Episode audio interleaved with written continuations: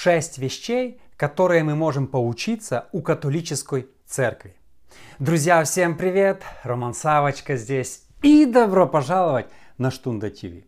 Стоп, стоп, стоп. Не спешите отписываться от моего YouTube канала. Я не перешел в католицизм и ни в коем случае не рекламирую католическую церковь. Я знаю, что среди протестантов существует два противоположных взгляда на католическую церковь. Э, например, адвентисты считают католическую церковь великой блудницей из книги Откровения, а Папу Римского антихристом. Другие же, наоборот, сегодня сотрудничают с католиками, приглашают их в свои церкви на проповедь, делают разные совместные мероприятия. Я считаю, что христиане должны быть э, где-то посередине. Я уже снимал видео которая называется «6 причин, почему я не католик». Ну, а в этом видео, как говорил Тарас Шевченко, «из чужому научайтесь, и свого не цурайтесь». Я хочу показать 6 интересных э, мыслей, уроков, которые мы можем взять у католической церкви. Номер один, что мы можем взять у католиков, это отношение их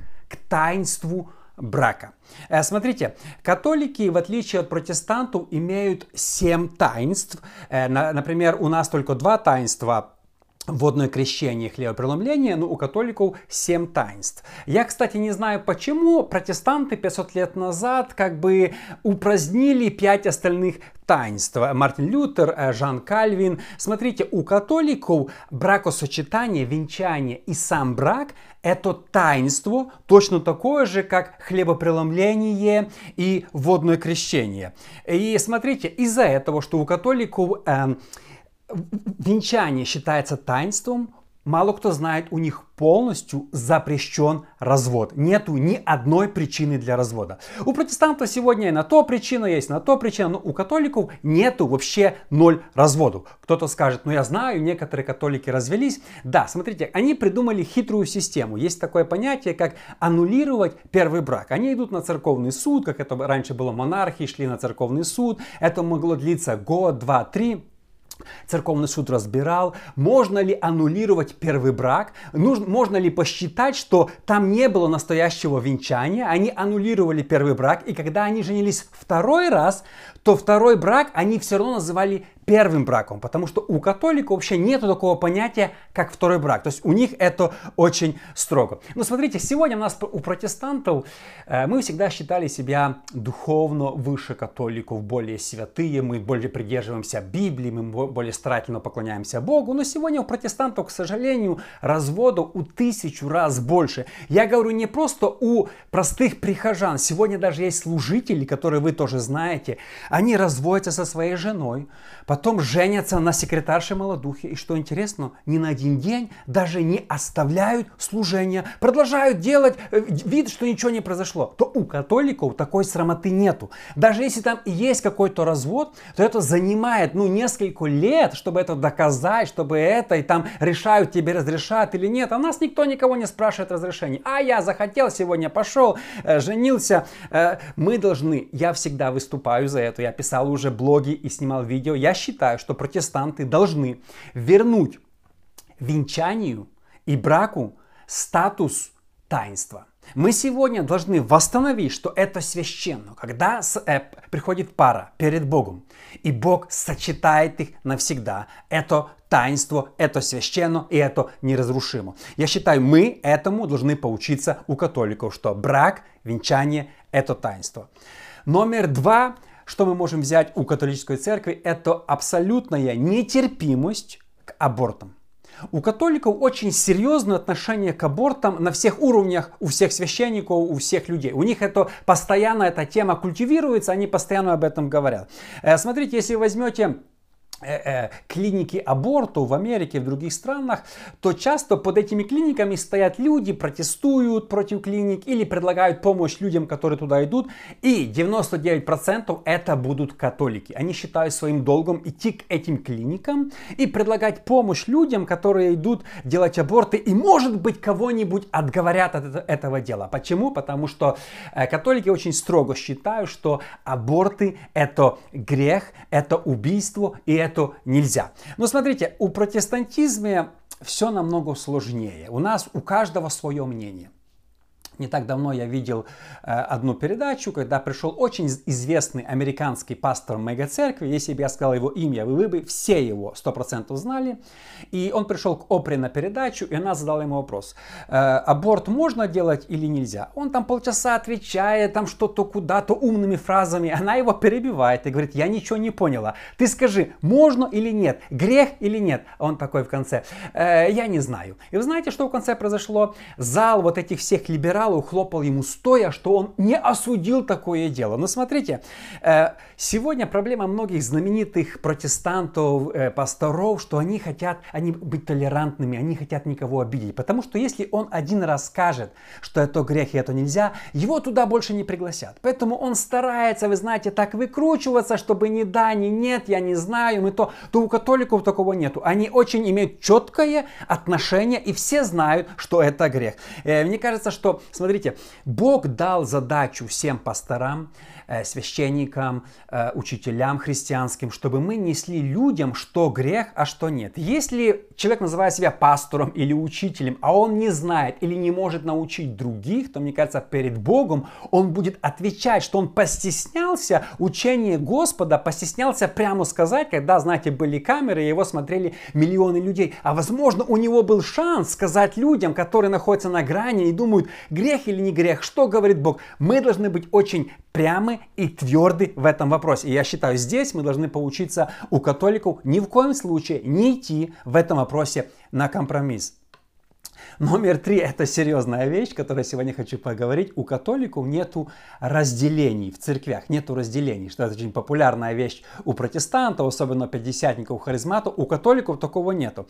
Э, смотрите, э, конфликты есть всегда в церквях, есть э, спорные темы, есть, когда люди делятся на две части, и кажется невозможно уже стоять вместе, но конфликты можно решать. Павел пишет Римлянам 16.7. Умоляю, умоляю, не то что прошу, умоляю, становлюсь на колени, умоляю вас, братья, остерегайтесь производящих разделения. Умоляю вас. Павел говорит, я лично вот восстановлюсь на колени, прошу вас, умоляю. Умолять это высшая форма прошения. Остерегайтесь тех, кто делает разделение. Разделение это грех, разделение в церкви нельзя. Смотрите, у католиков разделение происходит раз в 500 лет примерно, или в 1000 лет. Первое разделение было в 1054 году, когда от них откололась православная церковь. Второе разделение было в 1517 году, когда отделились э, протестанты. Ну, скажем так, э, допустимо, раз в 500 лет нормально. Э, но смотрите, у протестантов люди делятся по поводу и без повода. А, так, часто там пастор согрешил, его хотят снять, он такой, не, я отделяю церковь, взял взял себе там половину церкви и пошел открыл новую церковь. Епископ хочет снять пастора, он, да не, мы выходим с этого союза, идем в другой союз. И что интересно, другой союз, другое объединение примут его э, с открытым сердцем, потому что у них будет больше на одну церковь. То есть у нас э, причин для разделений, я думаю, каждая церковь, вот эмигрантская церковь в Америке, если 10 лет и не было разделения, ну это уже серьезно, люди уже будут этим хвастаться, потому что разделение происходит раз в год. У католиков раз в 500 лет, у нас э, не то что раз в год, но каждый день какая-то церковь делится. Э, недавно я даже снимал видео, есть одна, не буду говорить в каком городе, евангельская церковь протестантская, они так по, подрались, я ездил к, них, к их церкви и снимал видео о них даже, что so полиция присутствовала практически на каждом служении. Они друг у друга вырывали э, э, микрофон. Самая главная причина, я понимаю почему, там выплаченное здание, которое стоит миллионы долларов. И понимаете, и те хотят здание, и те хотят, и начали э, биться именно за здание. Там нету каких-то доктринальных отличий, нету каких-то ересей. Просто там где-то что-то не поделили. И люди не боятся. Не... Павел пишет, остерегайтесь, умоляю вас, остерегайтесь тех, кто э, делает разделение. Поэтому очень важно понимать этот вопрос. Я вырос в Пятидесятнической церкви, и в нас было много конфликтов. Я помню, когда был подростком, было два лагеря, те выступали за такой стиль поклонения, те за такой. Была очень такая напряженная ситуация, но люди четко понимали, что нельзя делиться, и разделение не произошло. Люди решали, годами решали, были вопросы, собирали там десятки братских всяких советов и то, но люди пытались решить. Смотрите, я считаю, что разделение допустимы, если в церкви есть грех. Например, Мартин Лютер отделился от католической церкви. Почему он вынужден был это сделать? Потому что продавали индулигенции. Церковь ушла налево, церковь отклонилась от истины, и в таком случае, да, он начал реформацию. Или если мы видим, что пастор там живет во грехах, сблудил, не хочет уходить со служения, продолжает вести, в таком случае это тоже нормально уйти. Не то, что нормально, мы должны уйти, если церковь находится в греху, если э, лидеры живут в нераскаянных грехах. Или, например, если э, церковь хочет благословить, открыть новую церковь и с благословением рукополагает кого-то, посылает молодых людей, других каких-нибудь открывать новую церковь с благословения. Но просто так, без причины, подраться за какое-то здание, подраться за какую-то власть, кто будет старше, подраться, чьи родственники будут петь в группе прославления. Это недопустимо. И мы сегодня, как протестанты, мы смирились с этим. Когда мы слышим, церковь разделилась, мы не шокированы. Мы, да, ну да, ну произошло, ну да, да. То есть, а мы должны плакать, мы должны говорить, Господи, что происходит? Разделение, Павел говорит, я умоляю вас, смотрите еще раз, братья, остерегайтесь производящих разделений. Это очень важно. Номер четыре, что мы можем поучиться у католиков, это как относиться к тайной исповеди. Я скажу сразу, я снимал несколько видео про тайную исповедь. Я лично не поддерживаю тайную исповедь, не считаю, что это обязательство, но некоторые протестантские церкви, особенно пятидесятники, раз в месяц перед хлебопреломлением, они имеют тайную исповедь. Вы должны там пойти и исповедоваться. Мое мнение, что мы должны исповедоваться перед тем, перед кем вы согрешили. Написано Иакова 5.16. Признавайтесь друг пред другом в проступках и молитесь друг за друга. Смотрите, мы должны исповедоваться, я тебе, а ты мне, если мы согрешили друг перед другом. Если идешь исповедуешься перед пастором, то он должен исповедоваться перед тобой, чтобы не быть у него на крючке, потому что он знает твои промахи, а ты его не знаешь. И в любой момент он может их кому-то рассказать. Ты у него на крючке, ты уже все, он, ты уже не будешь ничего против него там говорить или выступать, потому что он знает о тебе кое-какие темные вещи. Смотрите, у католиков исповедание тоже одно из таинств. Я не считаю, что это правильно, потому что еще раз, что мы должны исповедоваться друг перед другом, но у католиков, если какой-нибудь священник разболтает тайную исповедь, его снимут, заберут сан священства на всю жизнь без права помилования. У них очень строго это обговорено, и все священники это знают. Никому никогда нельзя разболтать тайную исповедь. У нас же, знаете, люди выступают, хотят тайную исповедь, но часто мы слышим, пастор тому рассказал своей жене, она по секрету всей церкви, всем сестрам, или пастор, если церковь небольшая, там 100-200 человек, рассказывает, а ко мне недавно приходил один человек, он мне рассказал такое, такое, такое, и вся церковь узнала, о, о ком идет речь, и тот уже сидит, не знает, что это. Смотрите, у католиков очень строго. Я, кстати, не слышал ни, ни одного случая, если вы знаете, напишите мне в комментариях или в личку, чтобы какого-то известного пастора сняли со служения за то, что он разболтал другим тайну исповедь. Я такого не знаю. Мы хотим от католиков взять исповедь, охранить ее и отвечать за свои слова. О, не-не-не, мы здесь свободны, мы здесь это, мы что хотим, то творим. То смотрите, если те уже и, э, э, если кто-то и берет тайну исповедь, хотя я говорю, я считаю, что это не может быть обязательство. В Библии не написано, что мы должны перед хлебопреломлением идти исповедоваться пастору. Вы знаете, почему католики исповедуются? Потому что пастор, священник у них не просто слушает тайну исповедь, он имеет право по их законом прощать грехи. После того, как вы исповедовались, он вам говорит, моя дочь или мой сын прощаю тебе грехи. То есть они так считают. Я считаю, что это неправильно. Но они поэтому и, и делают исповедание, потому что во время исповедания человек получает прощение.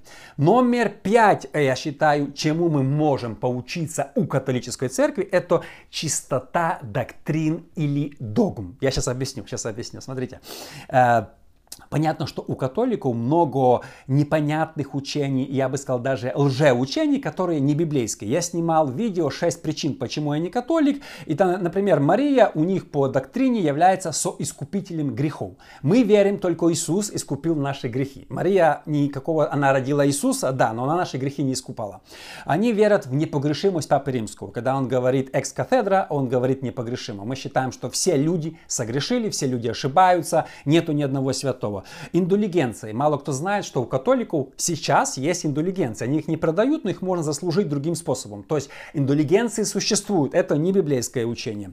Э, молитвы святым, например. И масса-масса других разных вещей, которые есть у католиков. Понятно, что мы это не должны брать. Но, но у католиков очень строго выдвинуто в ранг такого, скажем, непоколебимого главные доктрины христианства. Такие, например, как триединство Бога, божественность Иисуса Христа, богодухновенность Библии. Никто из священников не посмеет оспаривать, что Бог не триедин, или там личность Святого Духа, или, например, существование ада, да, что ад существует. Есть главные базовые догмы, с которыми никто не спорит, и там меньше появляется ересей и культов. К сожалению, у протестантов э, больше свободы, и у протестантов больше ересей и культов. Сегодня много людей, чаще всего, знаете, как появляются ереси?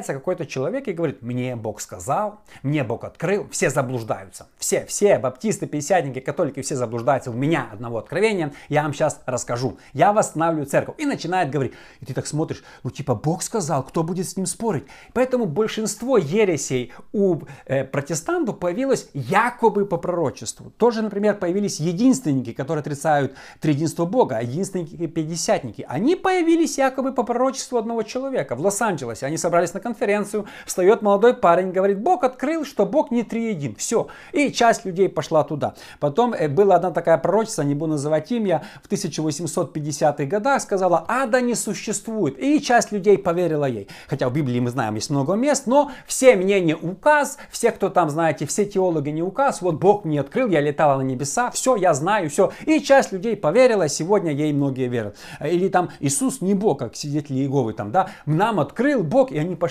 То смотрите, ересь не может так легко родиться в католической церкви, потому что там собираются на какие-то соборы, собираются на какие-то обсуждения. Не может пас, э, э, священник просто в своем приходе начать нести ересь, что ада не существует. Его сразу снимут. Или там нести ересь, что Бог не триедин. Там такое не прокатит. А я, кстати, снимал много видео про догмы. У меня есть целая даже серия о доктринах. И вы знаете, я снимаю о доктринах, что Бог триедин. И найдутся наши люди, которые будут говорить, да не, и какие-то стихи. Или говорить говорит, что э, ад существует, привожу стихи из Библии, пишут мне, да, не, это все, ты неправильно понимаешь слова Иисуса. Люди начинают, наши же люди э, так легко перекручивают Библию. И знаете, сегодня легко. Э, в интернете начинает вещать, начинает говорить кто-нибудь какую-то ересь, невозможно, непонятно в какой в каких грехах он живет, какая его жизнь. Он ведет там, э, недавно слышал один человек, Иисус, Мессия, Иисус не Бог. И знаете, там люди смотрят десятки тысяч, и думают, как вы можете вообще кликать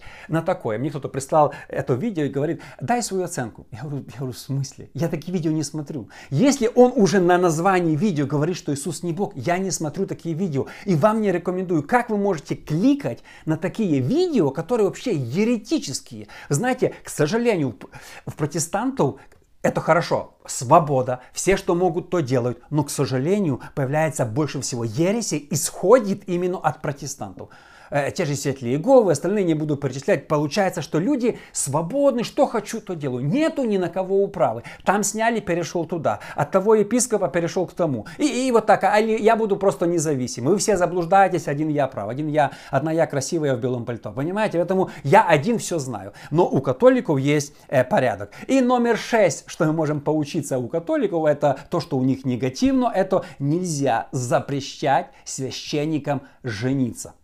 Смотрите, я думаю, что целибат одна из самых больших проблем э, в католической церкви. Существует э, э, много фильмов, много разных, вы знаете, источников, говоря, что это большая проблема, существует много насилия. Я думаю, что если бы они отменили целебат, то было бы, решили бы две проблемы. Первая, было бы больше желающих, молодых парней, идти в священники. Во-вторых, было бы меньше грехов, меньше скандалов и меньше разных страшных историй. Понимаете, это две проблемы решились бы моментально. В Библии вы не найдете ни одного места, которое бы предлагало священникам именно э, не жениться. Наоборот, Библия говорит муж одной жены.